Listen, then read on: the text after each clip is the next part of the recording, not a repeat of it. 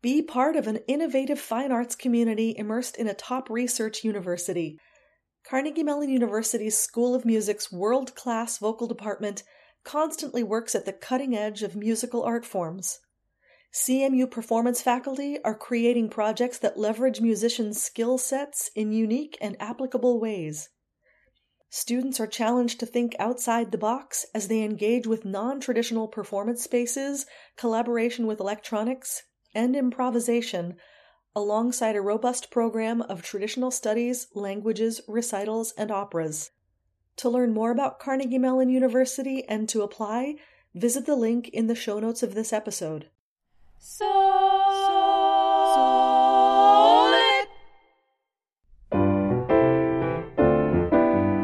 This is So Lit Songlit, a production of Cincinnati Song Initiative where we reimagine the repertoire by introducing less familiar art songs through sound clips and lively discussion. I'm vocal coach Ellen Rissinger. I'm soprano Toni Marie Palmertree. And I'm tenor Zachary Dean Smith. Join us as we explore this exciting repertoire. Solid, solid, reimagining the repertoire. One of the things I love about this season is how many times we have to do Polish repertoire. I'm glad you're loving it. That's a sick joke. and I'm going to make another shout out to Mark Trawka at the Pittsburgh Opera for helping us with Polish lyric diction because it's not easy. And especially once you know Czech and Russian, there are parts of it that it makes easier, but then you have to realize that the word might look exactly the same, but it's not pronounced the same as in Czech or Russian. Mm. So today we are talking about Julius Wertheim. He was Polish. He also composed, as, as we discussed with Szymanowski, he composed many, many songs in German and French. Some of them probably have at least one other translation with their, the song in one of the more common languages that we sing in. If you find a version with the Polish, it may also have the French or the German, which would be hopefully an acceptable substitute because this music is and I'm not going to say beautiful or stunning. I'm going to say this is pretty music. It mm. really is. Right? Mm-hmm, that's a good description. It feels to me very Schumannian. Mm-hmm. Yeah. And especially with the way he does the piano. But here I am going off about the music. what do we need to know about the person? There isn't as much we know about him. He wasn't quite as uh, big of a figure as some of our previous characters. We know he was born into a fairly uh, well-to-do family in Warsaw, which helped make him, you know, helped him make some connections with a variety of people. One of the most important people, and the people that he would have sort of a lifelong uh, friendship with, um, and that's not friendship with a capital F, just a regular friendship with, um, was Arthur Rubinstein, um, who of course we all know here. Exactly. We should also give his dates 1880 to 1928. So speaking as someone who is older than 48 years old, uh, he was a very young man when he passed away. Yeah, and I mean, not that this is particularly unusual for some composers, but unfortunately he did pass away at the conducting stand live on air. Oh. He had a heart attack um, while he was conducting um, the prelude to Meistersinger.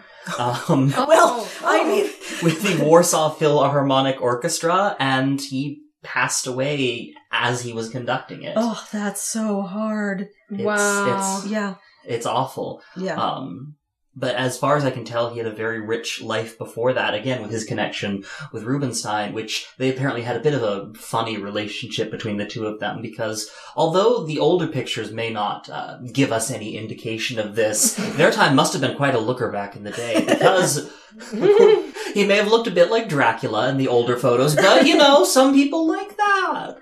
And the book Dracula came out when he was, so when, when he, was, was 17. a teenager. So if he looked like that, maybe that was, I don't know. No, uh, according to. Meanwhile, everyone is now Googling if they're not driving. Wait, let me look at this. No, according to some stories, um, because he was friends with Arthur Rubinstein and they would hang out a lot together, women would often be interested in Wertheim and approach him and like try to see what they, you know, if they could, you know, have a little fun with him. And then when he uh, confided in the fact that he was uh, not for sale, as it were, playing in a different sandbox, so to speak, mm-hmm, up a different tree, um, they would instead go for his friend Rubinstein, uh, who sort of, I guess, would have regarded their time as his wingman. That I was I was just gonna say he was the wingman. it worked. I mean, hey, if you have a friend who you know everybody else is after but isn't available, Yeah. take advantage of it where you can. I guess. Exactly. Exactly. there is a decent amount of repertoire available to us from that time. And the first one we're going to start with is Opus 16, number one, W słońcu. And when I said pretty earlier, I mean pretty. So Mhm. pretty. It's so delicate and filigree and the piano part, again, it feels like I'm playing Schumann when I play this. Mm. W słońcu, correct me if I'm wrong, means to spring, yes, or just springtime. And as you listen to this piece, you can hear the tinkling brooks, the the breezes all throughout. It's just got that perfect springtime like image to it.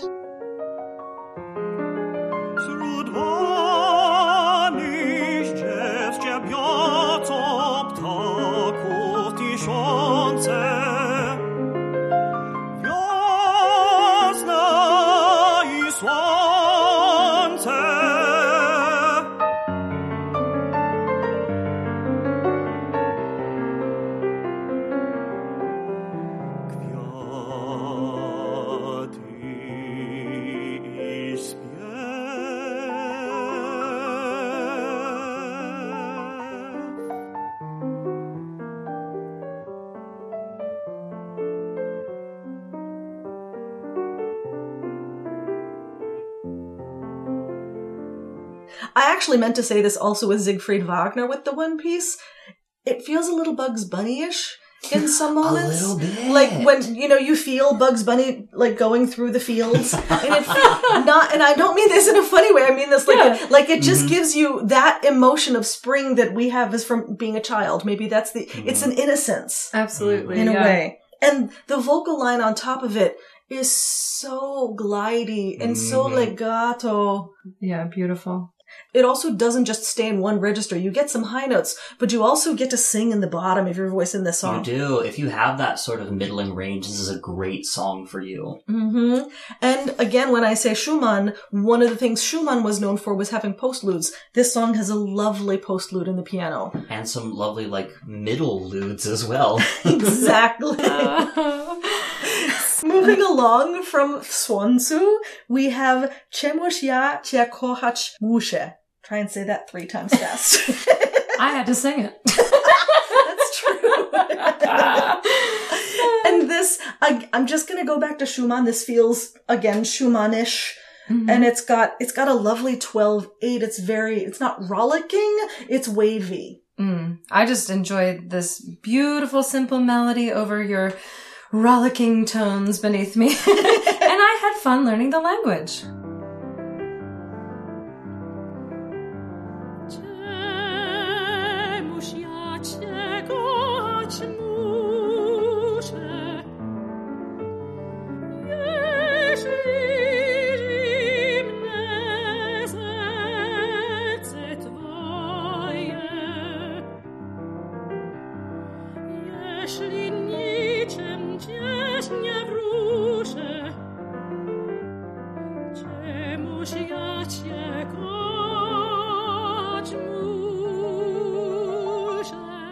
And the last piece in Polish that we wanted to talk about is Listek i serce. This song is the classic that when I think about the Czech or even Polish, I have sung some other Polish um, songs from Moniuszko. Like it, it could be the most beautiful text about how much, oh, my little child, I love you so much, you're so beautiful. But man, does it sound dark and gloomy. Exactly. exactly. And that's what this is. You know, it's a love song, but it, it has that like darker color to it, even though the words do not allude to that whatsoever. So I also feel like this has a lot of folk Yeah. feeling to it. Yeah. It's a little more chordal. It's the the the actual vocal line is a little more dum da dum dum dum da dum dum Mhm. sort of the rhythms that we associate with yeah. with folky. If melodies. this were in a major key and like slightly faster, it would be a drinking song. Like, but being yes. different words. Yes, Maybe. maybe.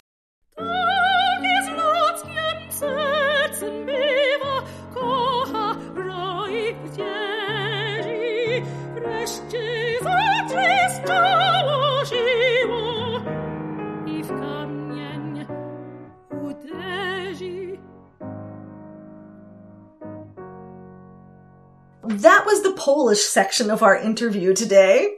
We are now moving into the German section. And I love these. I love, I love all of these songs, obviously, in case no one can tell. like, I just find his music stunning. So the next piece we want to talk about is called Liebesahnung. Hmm. The, the Ahnung is like, like a foreboding, like the, not foreboding in this sense, but this is the, the presage to, to love Premonition. premonition of love, something to that, that effect. When you say Todesahnung, it's like the premonition of death or the foreboding of death. In this case, we say Liebesahnung, the premonition of love. Mm. And this again, this feels almost hymnish, hymn, hymn-like. Yes, just simple melody, help from the piano, just a really enjoyable sing, you know, in the parlor around the piano.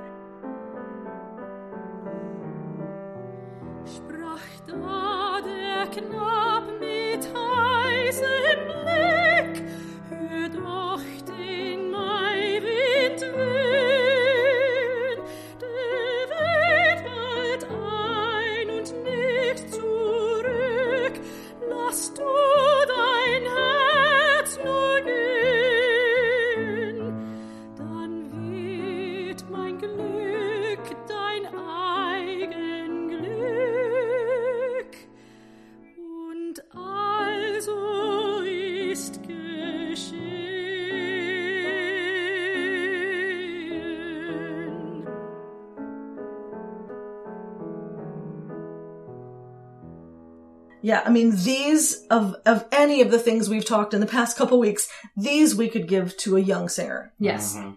and they could thoroughly enjoy them. absolutely. Yeah. And the last song we wanted to talk about is Gekommen ist der Mai from his Vier Lieder. And this, I just want to say that again, the piano part is so very Schumannish and, and you can almost feel a waterfall. I- I mean, with the way that those notes just keep descending in rapid patterns like that, absolutely I can hear the waterfall in that. I, I think that his experience as a pianist shines in almost all of his pieces, especially some of the previous ones that they could be like piano sonatas on their own. Yeah. Um, not as much this one because it sort of repeats um, a lot of patterns, but in his previous pieces, it could totally be a piano sonata on its own without the voice. Do you know what you said uh, about the first time you heard it? Oh yes, It- I don't know why, but just my brain went to uh, Gretchen am Spinnrade. You know, long vocal lines with the piano just like charging on. Yeah, no, I can hear that. The way that there's that speed underneath with just the floating sort of like lengthy lines on top. I hear what you mean with that. Yeah, that's Yeah. just the first thing that popped in my mind. Yeah, and I feel like it's it's sort of that perpetual motion thing that I think gives you that Mhm. sense. Yeah. Yeah. Because I know when you said that, my first instinct was, but that's not what my hands are doing. They're doing a completely different feel. But I get that from the outside, it comes out a different way. Mhm. Die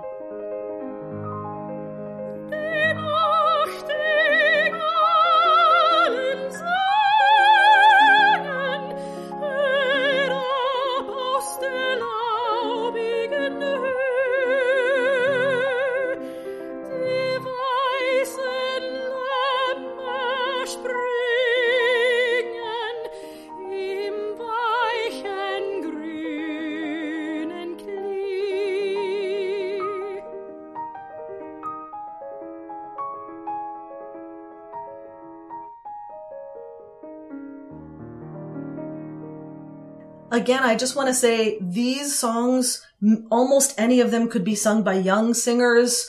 You might have to curate a few things just because of tessitura or because of the language if the Polish is pro- is problematic. But in general, these songs are lovely. They're accessible. I think audiences would love them Mhm. and would really just eat them up.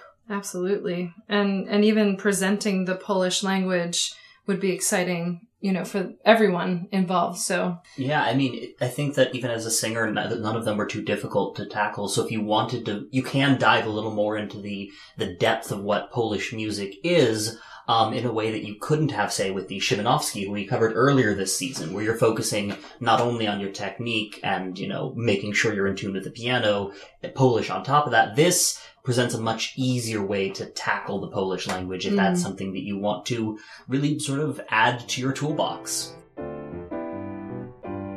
Musical clips for this episode were performed by soprano Toni Marie Palmertree, tenor Zachary Dean Smith, and pianist Ellen Rissinger, and recorded at Morningstar Studios in Norristown, Pennsylvania. Purchase information for the scores discussed in this episode are available in the show notes. Please rate, review, and subscribe to help others find this podcast. Episodes drop every first, third, and fifth Thursday of each month. So Lit Songlit is a production of Cincinnati Song Initiative. You can learn more about their network of podcasts at cincinnati-songinitiative.org slash podcasts.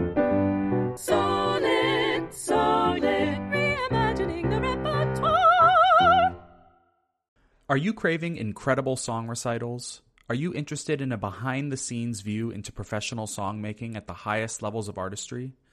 Are you looking to develop your own artistic and entrepreneurial skills as a classical musician in this ever changing 21st century landscape? If you found yourself saying yes to any of those questions, look no further than Cincinnati Song Initiative's week long program, The Fellowship of the Song. Taking place this year from May 19 through 26, the fellowship brings together some of the country's brightest song performers and teachers for a week of classes, concerts, and study events. And we invite you to join us as an auditor, either in person in Cincinnati or online wherever you may be located. When you join the fellowship as an auditor, you gain instant access to the entire week's events and can go back and relive the magic through HD video recordings of each and every session. To learn more about this incredible new opportunity, visit cincinnati-songinitiative.org/audit.